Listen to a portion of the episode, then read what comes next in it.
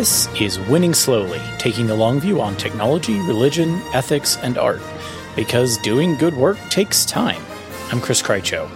And I'm Stephen Carradini, And today we're going to talk about Star, Star Wars! Wars! That's right. We're going to talk about The Last Jedi. And because this is an inter-season episode, we're just really going to talk about Star Wars. We're not even really going to try to tie it to anything. We're just going to be like, whoa, Star Wars, and whoa, Star Wars. And we're going to cover both of those extremes in this particular episode. Uh, that's probably the least helpful uh, show description that you've ever gotten out of me, but that's actually kind of what we're going to do. And and we feel totally justified doing this because, well, as I've had to explain what the podcast is to a couple new people I've met recently, and they asked about it. I said, "Listen, technology, religion, ethics, and art. That mm. really means everything humans do. So yeah. this podcast is our excuse to talk about everything humans do, and that includes Star Wars."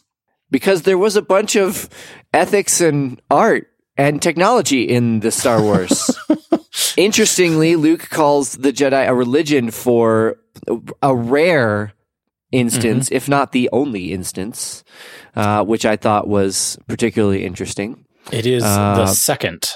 You are the there's a reference the same way back in A New Hope, the original ah. Star Wars. Mm. You're all that remains of their the Jedi religion, etc. But Aha. consider this your spoiler horn because we're going to go. talk 10,000 spoilers. And unlike oh, yeah. the last time we did a spoiler horn and talked mild spoilers, we're going full on. If you haven't seen The Last Jedi, you should stop listening to this podcast right now because one, it.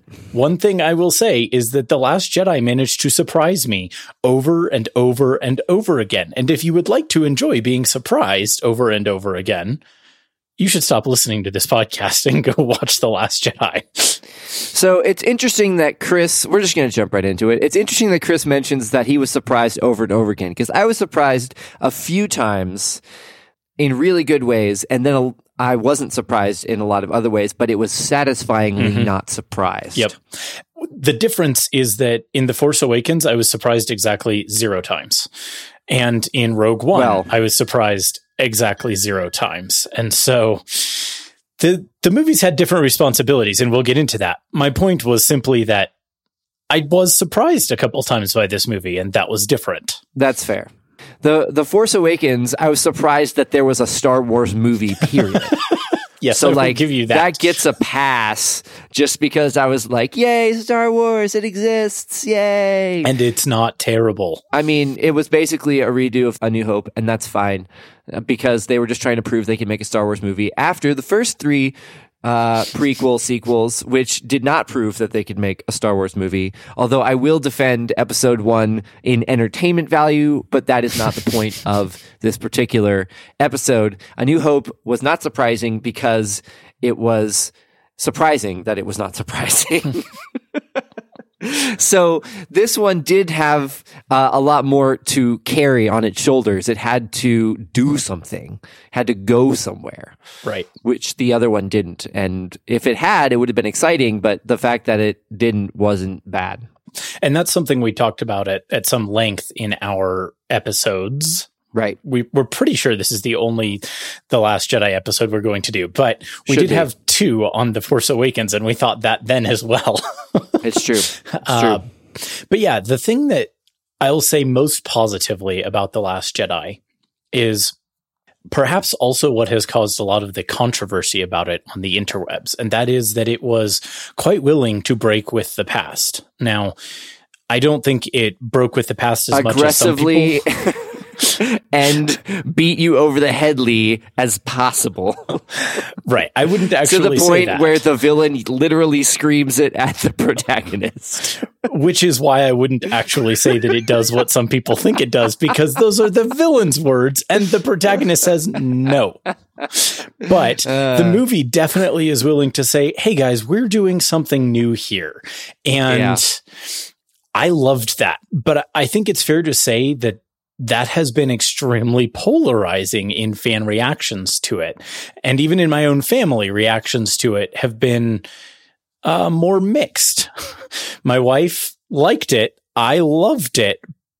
But the, the reactions have been mixed. Yeah. So I thought it was great. I gave it a solid 7.5 out of 10 walking out of the theater. And for different reasons, I still give it a 7.5 out of 10 uh, a couple weeks later. That's real good for a movie from me because I am not the world's most interested and patient movie watcher. Right. And it wasn't a 10 out of 10 like Arrival mm-hmm. was, which if no, you haven't seen, was, you ooh, should go see. Ooh, that's a movie and a half right there.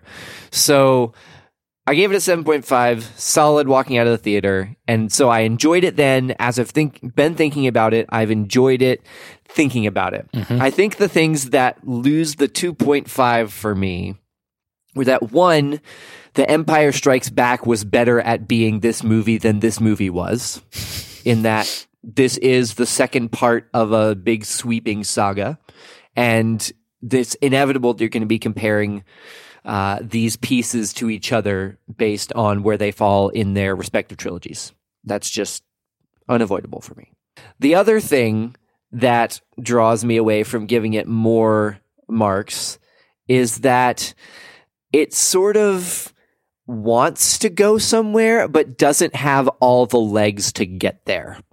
They they held back partially because they wanted to create an entertaining romp, partially because they didn't want to alienate all the fans who weren't ready for new Star Wars, and partially because they had the constraints of the previous story episode 7 to work with. Right. If they had some other starting point, this could have been a super weird movie, and I would have been all about that. Like, yeah, I'm at I'm at a phase in my movie watching life where I just want to see something new and interesting. It doesn't have to be explody and big. I just want to see a story I've never seen before. Right. And at points, this was that story, and at other points, it was like, yeah, actually, I know what's going to happen in mm-hmm. that particular bit, and yeah, all right, that's fine. But I will say, Benicio del Toro's character, that guy, I hope that that guy comes back. that was the one character I was like, what is he going to do? Who is that guy? He doesn't fit into the Star Wars mythos. What is this? And that's good. I will say I agree entirely that a lot of the challenges this movie had are consequences of things J.J. Abrams did in The Force Awakens. And I think Rian Johnson did a really extraordinary job with this script and with some of the directorial choices he made. We'll talk in a few probably about several of just the most astounding cinematic shots I've ever seen in a Star Wars movie. Do you mean but, Leia floating through space? that one was okay. that was not on my list of most astounding. Uh, it was pretty low on my list. I, I, didn't hate it the way some people did, but it, it definitely wasn't on my list of astounding, amazing things. I mean, I love campy science fiction. that was hurting me a little bit. but I think that this movie had to pick up with oh, look, it's a scrappy resistance band fighting against an overwhelmingly more powerful evil empire because of choices that were made in episode seven in right. Force Awakens. And I think Johnson did relatively interesting things with that that don't look exactly the same as they might have in Empire. Yep. The Han Solo ish character of Poe Dameron mostly is wrong at almost every turn in this movie. And in fact, yeah even more than Empire, the theme of this movie is failure. Everyone fails in really important ways. Except and, what? Except no, that's the the moral of the story. Everyone fails in really important ways. Except like there's always a like a possibility hanging out there. Yeah, that's. I thought you were going to say except someone. I was like, no, no they no. all failed, man. no, they all fail. they all fail. But and, eh. but the hope of redemption is placed right out in front of them at all right. times, which is right. a really good thing. And that's part of what I loved about this. It took that same old formula in a lot of ways, and much as Empire did, it veered in a direction that was not like the preceding movie. And it said, what if everybody in this does their best and still screws up. Yeah. And that goes for literally every character. It goes for Luke Skywalker having a moment of weakness that he quickly regrets and tries to come back from that really screwed up the entire rest of the universe for it looks like at least a decade. Uh, Yep. It Yep. goes for Rey, who's the closest to not totally screwing up. But when Luke tells her, as you've heard in the trailer, and now that you've seen the movie, because you've seen the movie, right? That's right. You've seen the movie. That this is not going to go the way you think. He's right. It doesn't go the way she thinks. If anything, Rey showing up and trying to help Kylo ends up cementing his slide to where he ends up, not redeeming him. And she gets away. Although she came real close, though. She did. There was a moment where I was like, "Oh, this movie's going to go somewhere super weird," and then it didn't, and we veered back into Star Wars territory. But there were like two distinct moments where I'm like, "Oh man, this is about to get super weird." it did do the very surprising for a Star Wars movie turn of saying, Hey, so this guy that you thought was going to be the big baddie, you know, he's in half now. Died. In, in literal in half and pieces on the floor. Died. And it did that in the middle of the second, at the end of the second act, instead of That's true. being the climax, which was also a surprising structural move. Although I must say that cutting people in half is like Star Wars' favorite way of killing an enemy. That's like hey, Darth Maul came back. Yeah, but like still, that's it's a thing. Like when he got cut in half, I was like, oh, well, that means he's that means he's bad and dead. That's how that happens.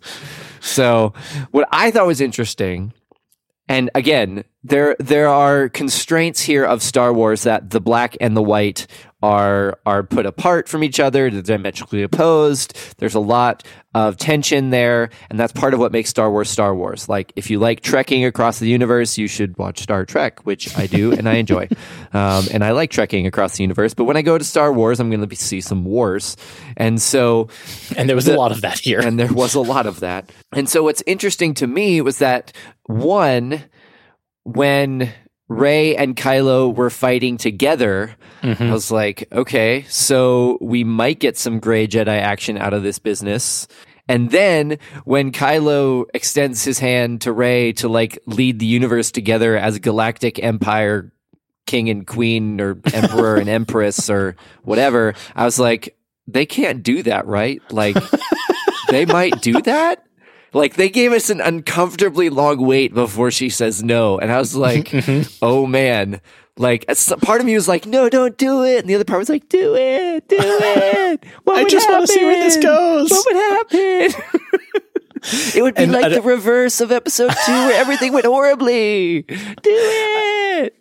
I, I think that's one of the things I would say is one of the biggest credits to Johnson in this as a director and a writer is that he had you doing that. He had me going, what is she going to do? Because she's lonely and without her family and Mm-hmm. has been let down. He's lonely and without his family and has genuinely been let down and they have a genuine connection. Yeah, except he murdered most of his family. Yeah, There's a a lot of his difference. aloneness is on him. Uh, murdered actual dad, tried to murder Jedi dad, murdered Sith dad. almost murdered his mom, but like pulled up at the last moment because you Right. can't you can't ditch your mom. You can ditch everybody else, but you can't, You ditch, can't your, ditch mom. right. But Johnson's skill in making you actually wonder what wait, is this going to is that going to be a thing? I liked that and I, I enjoyed that I deeply about this movie and too. wondering how is this going to play out with Luke in the Mm-hmm. final sequence? What what's actually going to happen here? Oh holy crap, did he just do that? Yes, And- I, I must say that the final sequence was excellently done in that I had no idea what was going on, which was great. And it was satisfying in a variety of ways. Like it satisfied Luke's character arc. Mm-hmm. It satisfied the the arc of the story. It satisfied part of Kylo Ren's story. It was a really satisfying way, and there was also a really funny joke. see you around, kid. Uh, there's that, and there's the old dusting the shoulders off. Oh bit. yes, the dusting the shoulders off bit was the best. My entire theater cracked up both times I've seen it. Yeah, it was fantastic. so there's that was great. I I loved if if nothing else that whole last third of the movie where Rian mm-hmm. Johnson basically got to do whatever he wanted, having mm-hmm. finally thrown off the shackles of episode 7 by killing Snoke and telling them nope, really Rey is just a person from nowhere with the force. That's fine. the whole last third of the movie was so awesome that Disney was like, "Give him a trilogy. Let's do it. Do what you and want." I'm super jazzed to see that trilogy. Oh man, am I ever? I hope it's like some weird, like off-world, like mining trouble turns into like, you know, interstellar, not extra galactic because I'm tired of that, but Right. like just an interstellar war, just a small one, and like Mm-hmm. all these characters trying to deal. Like that'd be great. Have a have some amazing. Jedi on both sides. Like both of these sides are right. That would be great. That hasn't happened before. Well, it has, but that's not. Be- You're not supposed to believe that one side is actually right, so it doesn't count. So I'm really stoked about that, and I think the last third of the movie was great. I will say the things that I did not like the most were that one poor poor Holdo had too much to do and too little script to do it with. Yep. She needed about another scene or another handful of lines. Right. Didn't need a lot, but Right. it needed a little. The way I put it, talking with Stephen about this before, and that I put it to a couple other people, is she needed a little more gravitas and she didn't quite bring it home. hmm I'm not sure the purple hair was helping. I was fine with the purple hair. That's just part of Star Warsing. I mean, Twi'leks As- and stuff. Come on. As my wife and I were talking about it, I said five years ago or five years from now, it would probably be fine. It's just that it's such a millennial thing right now that it it pulled me out every time I saw purple hair. Eh, it didn't bother me. Anyway, I, I thought that I agreed with you that she needed more gravitas or more levity, but they tried to mix Mm-hmm. both of them too much for the too little that she had to do. Mhm. Um, I do think that Leia floating Leia floating through space was dumb. I know I know that had to happen. It was like important, but uh, I wasn't into it. The visual effect there was not the most effective. And Yeah. I think, in fact, that was the single least effective visual effect in the movie. Not because it looked unrealistic, but just because it looked like Mary Poppins. Yeah. And you're just like, you forgot your umbrella. Yeah, it did really look like Mary Poppins. It was. I, I had a, a bit of a connection there. I will say that while it was fun to see Finn and his new friend gallivant all over a rich casino world, it ultimately was a little too long. There were, there were a couple specific shots in it in particular that were a little too long. The escape sequence with the Fathiers was Yep. maybe 30 seconds to a minute too much. It wasn't like it was a ton. I was looking consciously at that specific sequence because I felt that coming out the first time. And so watching it the second time, I was thinking about it. And there were just a couple shots in that that they could have cut that would have dropped Yeah. the time a little and it wouldn't have felt labored. But it started to felt like, feel like, okay, we, we've been doing this for long enough now. Yeah. um, but you know, big budget chase scene, that's a thing. I, I let it go. I think it's my, true. Most my chase scenes are too long. It's true. I think the the biggest thing, as I mentioned earlier, that I took away as a negative was that it did feel for the first two thirds of the movie until that final third where, you know, it really does take off, that it was mimicking several, not all, but several aspects of The Empire Strikes Back. Mhm. And and that's a great movie to try to mimic and they did it really well.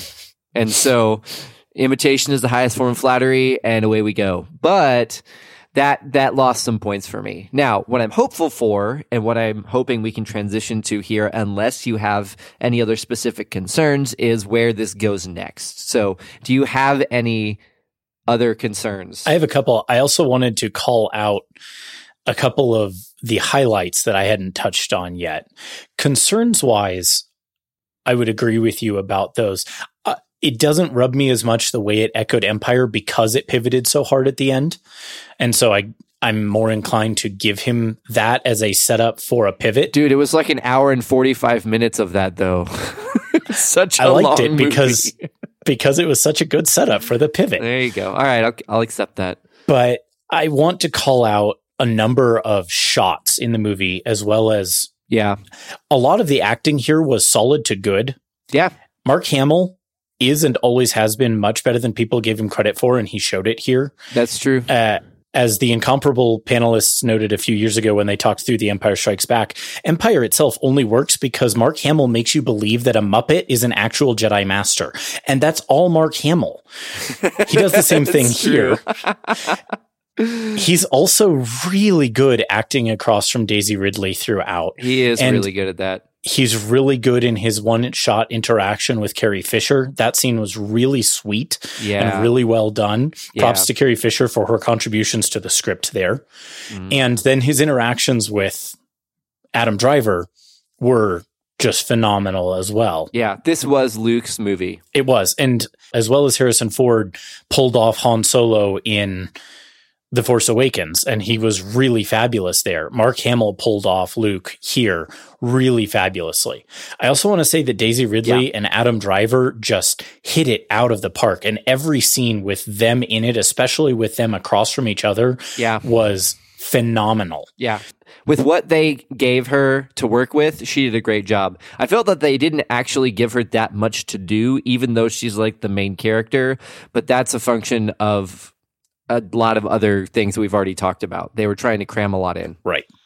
And so I just want to say, as good as the movie was in general, those scenes and sequences I Right. loved. And they, those scenes and sequences, I wondered after the first viewing, and now I'm pretty comfortable saying after the second viewing, are my favorite scene and sequence in any Star Wars movie. Hmm. With one thing to set, set over them, which is the most beautiful shot that exists in Star Wars, period, I which is when Holdo jumps to light speed through the dreadnought and it goes to dead silence and it is gorgeous and it is perfectly executed and I loved Mhm. it and I loved Yep. that Johnson was willing to do it because that is not exactly your normal big budget movie fare as a shot Mhm.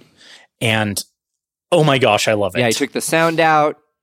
I think it's pretty darn close to monochromatic, Mhm. and it's this m- bubble of sort of destructive zen in the middle of this big explody movie. Mhm. It's yeah, it's definitely a beautiful shot. and it ends it's the culmination of a sequence that's really fraught for our characters and Yeah. there's some falling action right after it but that comes after the most beautiful Yeah, fight scene in Star Wars which is Rey and Ben back to back fighting off Snoke's guards after Ben has killed him. That sequence was gorgeous. It was gorgeously shot with the tapestry catching on fire and falling around them and Mhm. the actual visuals of that fight. I just loved that Johnson was willing to do those kinds of things. And there's Mhm. other auteur type moments like that throughout the film. Yeah. Rey touching the force under Luke's direction, which was also after one of the best jokes in the film. And then Rey in the cave and those those visuals and different stylistic choices I deeply enjoyed. yeah. The the long line of uh, rays was pretty great. That was Mhm. definitely one of the moments where I said, "Okay, maybe he's doing something different here." That's and then with the payoff of nothing, I was like, "Okay, now you gain some cred in my book." Like this whole big shot, and the payoff is no payoff. That's Yep. pretty bold. It was. So I I approve. Moving to our sort of things looking forward, though, now that I've exhausted that. So here's my deal. If you think about Star Wars as collections of movies, so mm-hmm. even though people hate episode one except me, episodes one through six are the story of Anakin Skywalker. Episodes four through eight are the story of Luke Skywalker. And that story's done. Like all those characters are gone. They're not coming back. This is the end of those two Skywalkers, Anakin and Luke. Even Kylo smashed the Darth Vader esque helmet. Like that's gone. So the two Skywalkers that were there, their story arcs are over. So now you're faced with this being either the story arc of Kylo slash Ben as the last Skywalker, or Rey as the once and future Jedi, whatever they do with her in the episode nine. So for me, it feels like they have a, a significant amount of work to do in episode nine, and I'm so mad. So, so mad that they Yeah. put J.J. Abrams back in charge of episode nine. Oh, it's going to be an awful movie. It's not going to be anything even remotely what it needs to be, in my opinion, to get either of those two arcs to up to par with the last two arcs. Yeah, I can see that. I think my two biggest concerns are yes, JJ, uh, who's always been a really solid filmmaker, but he's I've never seen anything by him that I would call brilliant. And nine, I would really love and I would really hope to see it be brilliant for the reasons you just articulated. Yeah. The other the other big thing that we haven't mentioned here, but that is a really important thing, is that it's really clear that episode nine was going to be the Leia movie because each of the movies has this prominent focal emphasis on Yeah. one of the original trilogy characters, but Carrie Fisher is dead. Yeah. And it can't be. Well, and so I, I would guess, and I don't know anything about this, and I'm they're not leaking this or whatever, but I would guess that that was part of why they ended up having to switch directors. Is that they probably had to rewrite a big chunk of the film? They probably had to Mm-hmm. it's quite possible. punch it in directions that the original director was like, "That's not my movie, bro," and because that's basically in what I've read, the the argument that they were having was, "I want to make this movie," and they were like, "No, you can't." Right. And so I share those trepidations, as it were. Yeah. I think that if it is well executed as continuing to play Rey and Ben across from each other, I think it, I think there's all the potential in the world for it to be fabulous, but I'm not confident in JJ Abrams to execute on that potential. Well, and I'm not confident that what has been set up, as amazing as it is, can provide a significant payoff for either of the characters. I don't feel like there's much at stake unless they do some sort of future jump and they add in some stuff that's now at stake between the two of them. I don't feel like there's a whole lot at stake for either character. I mean, Right. the the main conflict and and difficulty for Rey is that she doesn't know who her family is, and that was announced unceremoniously, as is uh, I I thought a really good move. And mm-hmm. for Kylo, it's what am I going to do with my family and this difficult past I have? And the answer is laser it all, just like Right. destroy it entirely. So, like at this point, if this could actually be, in my opinion, a great place to start a new trilogy, but like they've got this extra movie hung over on the end because what are they going to do? There's like 40 of them crammed into the Millennium Falcon, right? like, you know, Right. there's there's just a whole lot that is sewed up nicely at the end of this one that Rian Johnson definitely, you know, patted his own back a little bit and rightfully so by doing that, but I it leaves the cupboard pretty bare for for episode 9. That's interesting. My read is that there, A, and this was my expectation from the first time I walked out seeing it, A, there will be a time jump. And B, that the possibilities because of Ben and Rey being connected. In my head, I've got a question of what happens if you spend the next five years with them accidentally flashing to each other in random sequences. Could you put on a cowl or something, please? yeah, there's that for sure. And so I think there's there's opportunity there for it to go well. I don't know whether it will, But, but, here's the deal. You just described not a Star Wars movie. You just described a Star Trek episode. And J.J. Abrams has already said that he doesn't understand Star Trek, and that's why he stopped making Star Trek movies, is because he turned them into Star Wars movies. J.J. Abrams Uh, likes to I think you explode could- things.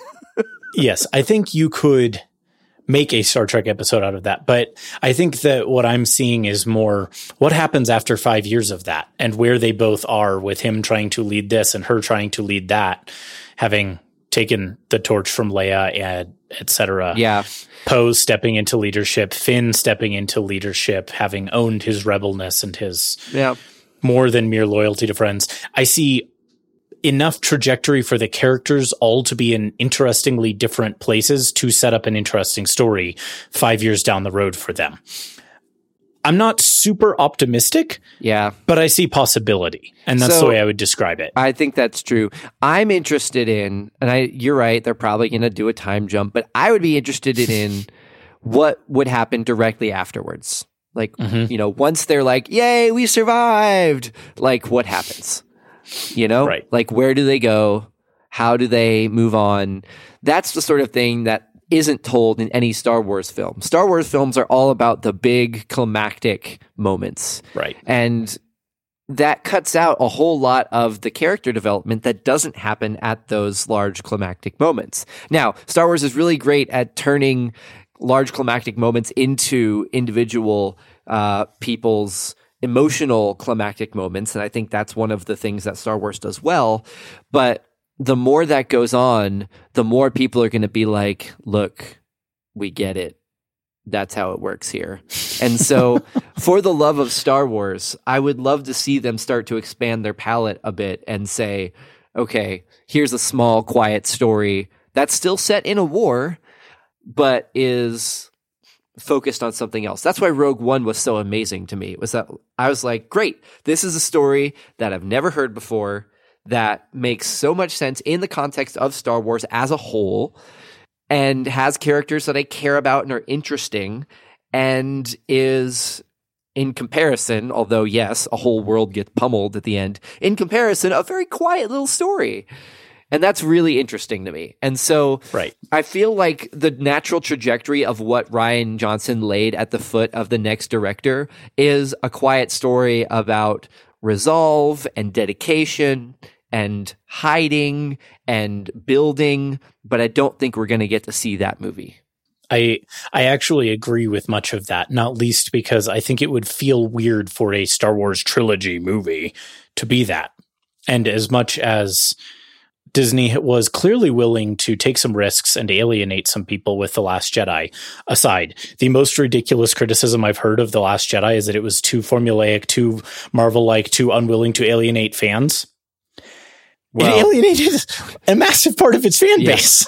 yeah, that that's somebody who wants Star Wars to every single Star Wars movie to be the cinematic quality of The Empire Strikes Back, which is a great goal, aspiration. Great, and this aspiration, was closer than any other Star Wars movie has been. But it's not. There's no Leigh Brackett involved, so there you go. But I think that one of the things this does that I love more broadly is even if Episode Nine isn't that, because I'm not sure Disney will take that risk because it would be a big risk. I think it would be worth it, but I don't think they'll do it. But it means that Rian Johnson's next trilogy could be that. I sure and hope it will be. I mean, I would love that. And it's not that I don't want Star Wars to have war in it because, like, I get that it's Star Wars, but I want different stories of war. And there are lots of stories of war. I mean, that's why we keep mm-hmm. running World War II movies ad nauseum, is because everyone had a different war, right? Everyone experienced it differently. And so I would love to see some other types of movie. Concur. Summary though, I really loved The Last Jedi. Yeah. Like it was said, a great movie. Solid 7.5 out of 10. I would I would see it again. And uh, I would say that even though I thought Rogue One was pretty much a nine out of 10, like because of the story concerns that I'm interested in, I think that for a mainline Star Wars movie, this was pretty worthy. Pretty worthy. And I'll summarize mine by saying this might be my favorite Star Wars movie. It's going to take another few years for me to be sure of that. Yeah. But it might. It was it was pretty great.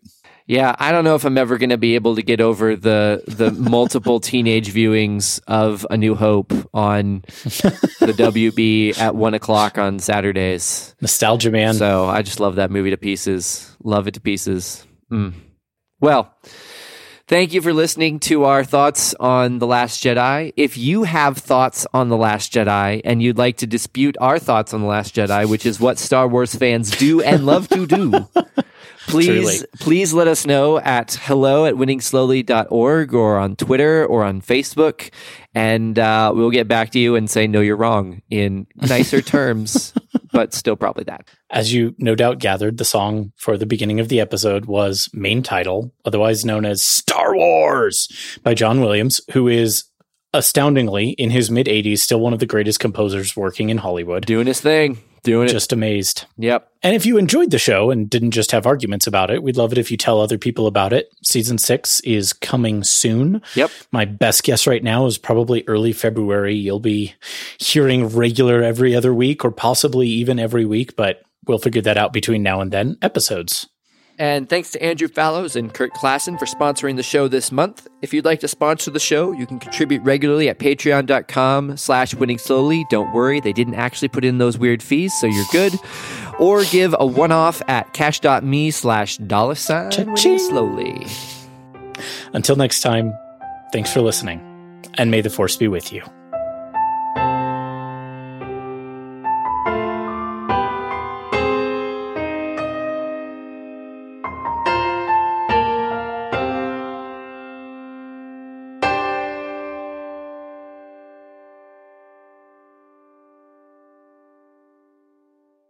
Ba- ba-da-da-da, ba-da-da-da-da-da-da-da-da-da-da-da-da-da-da.